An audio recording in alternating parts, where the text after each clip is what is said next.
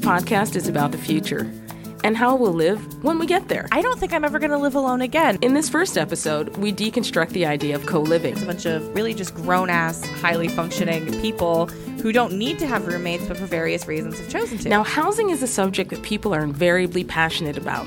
Living in urban areas with high growth, high rents, and limited space means that new forms of living have to be investigated. And I just really see the perks of this kind of an arrangement. Co living is taking over cities from Stockholm and Berlin to Nairobi and New York. It's no longer a social experiment for early adopters. But is it weird? Is it a cult? Would you live there with your kids? Are they all having sex? Would you invite your mom home for dinner? Well, these questions and more are going to be answered in Future Forward. I'm your host, Shamaya Opabor.